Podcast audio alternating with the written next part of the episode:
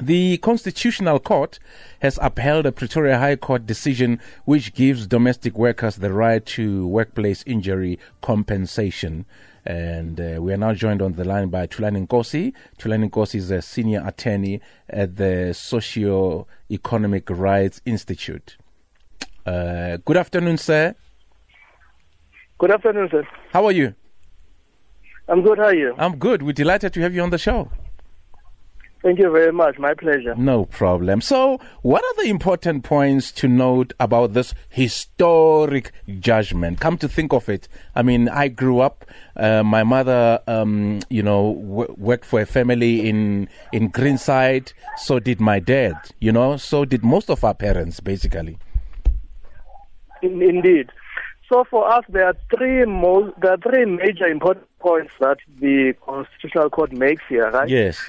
Obviously, the first one is to confirm that uh, to the extent that COIDA excluded domestic workers, yes, it was unconstitutional. That's very that's very important. Mm-hmm. But then the second point it makes is that the the declaration of unconstitutionality must operate retrospectively.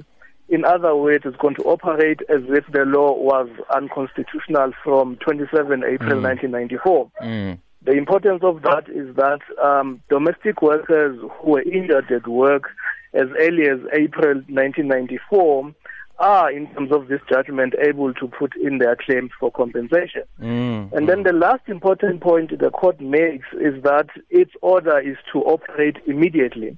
In other words, Parliament has not been given any time um, to to do anything. So as of today, domestic workers can complete application forms for COIDA. Excellent. Briefly give us uh, the background of the case and how it came to being. Sure. So as early around as early as about 2014, Mm. um, I was I was I was consulted uh, by Mepinki Mashiane, who at the time was the organizer of SADSAWU, the Domestic Workers Union. Yes. So she had read in the newspaper that there was a domestic worker in Fatland, Pretoria, Mm. who, whilst uh, whilst uh, performing her duties, uh, fell into a swimming pool and Yes, drowned to yes. I death. heard that story. Yes. Yes, yeah, that that, that was the story. And now the difficulty she was facing at the time is that the dependents um, of this particular domestic worker could not be assisted by the Department of Labor because when they tried to put in a COIDA application, they were told that the law at the time did not cover domestic workers. So that's how we started then, because we look at the law, we find out that indeed um, COIDA excluded its uh, its its coverage.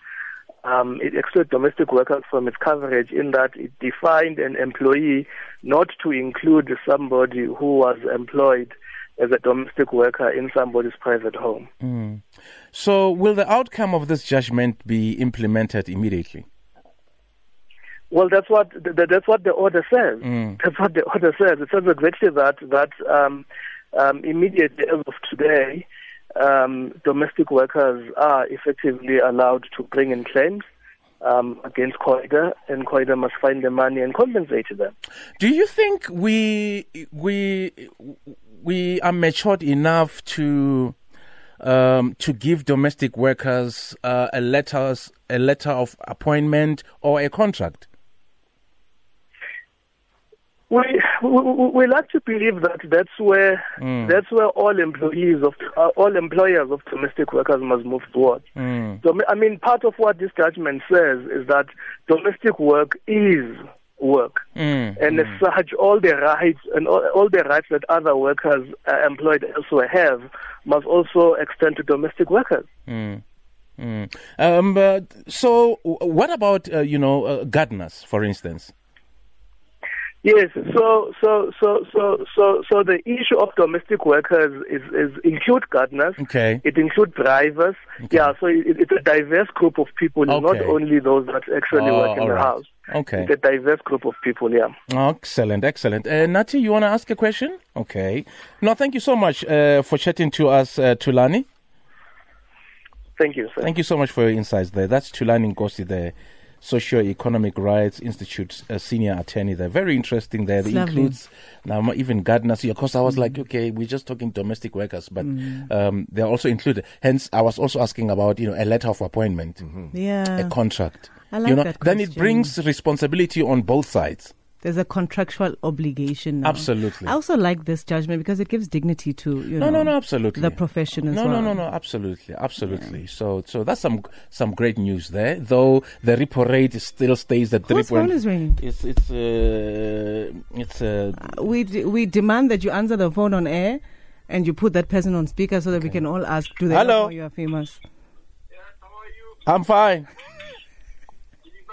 Delivery, okay. Let me open the gate for him. Feel good music. Feel good music. Radio 2000.